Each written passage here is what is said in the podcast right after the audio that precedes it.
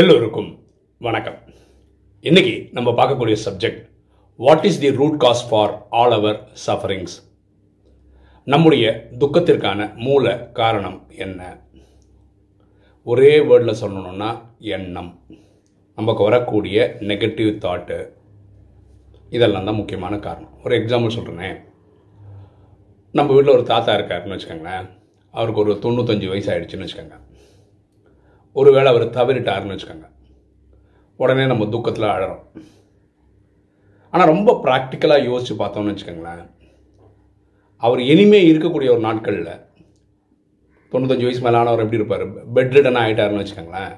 அவருக்கு காலம்புறம், சாயந்தரம், மத்தியானம் அப்படின்னு சொல்லிட்டு நம்ம அவர் பணிவிட பண்ணுறது பெரிய கஷ்டமாக இருக்கும். அவருக்கும் உடல் ரீதியாக ரொம்ப கஷ்டம், நம்ம பார்த்துக்கிறது நமக்கு கஷ்டம். கரெக்டாக நம்ம எப்படி இருக்கோம்னா, நம்ம சொந்தக்காரங்களாம் சிரஞ்சீவி மாதிரி அவங்க வாழ்க்கை ஃபுல்லாக நம்ம கூடயே இருந்துக்கிட்டே இருக்கணும் அப்படின்னு நினைக்கிறோம். அது ப்ராக்டிக்கலாக இல்லைன்னு தெரியும், இருந்தாலும் நம்ம மனசு கேட்க மாட்டேங்குது. எண்ணங்கள் என்ன சொல்லுது? எல்லா சொந்தக்காரங்களும் இருக்கணும்.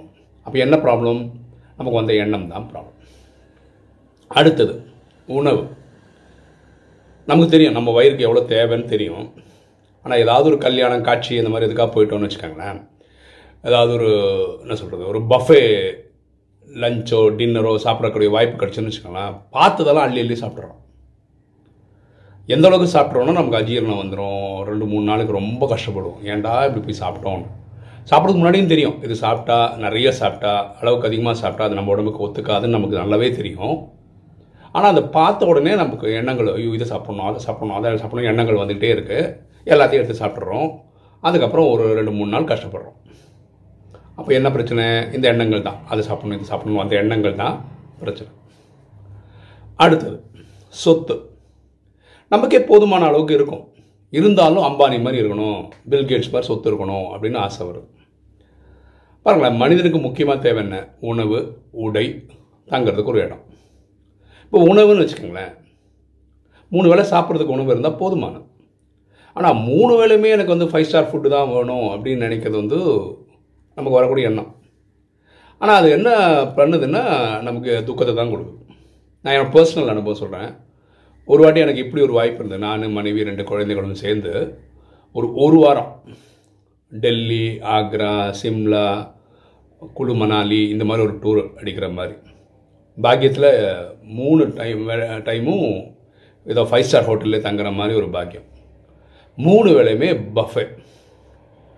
இது வந்து நம்ம கற்பனை பண்ணி பார்க்குறது, இப்படிலாம் கிடச்சா நல்லாயிருக்கும். அப்படி ஒரு வாய்ப்பு எனக்கு வாழ்க்கையில் கிடச்சிது.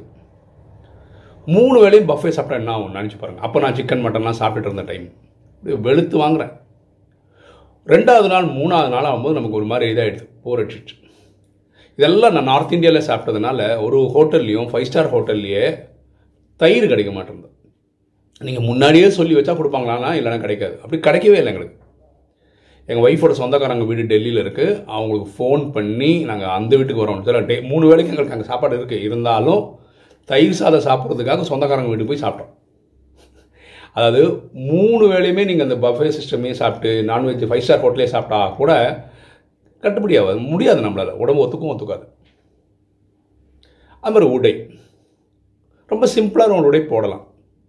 அதுக்காக ஒரு ஷர்ட் எடுத்தால் 10,000க்கு தான் போடணும், 20,000 ஷர்ட்டு தான் போடணும், ரொம்ப காஸ்ட்லியாக தான் போடணும், பட்டு சாரி தான் போடணும், பட்டு வேஷ்டி தான் போடணும் அப்படின்றதெல்லாம் அதிகமான ஆசை.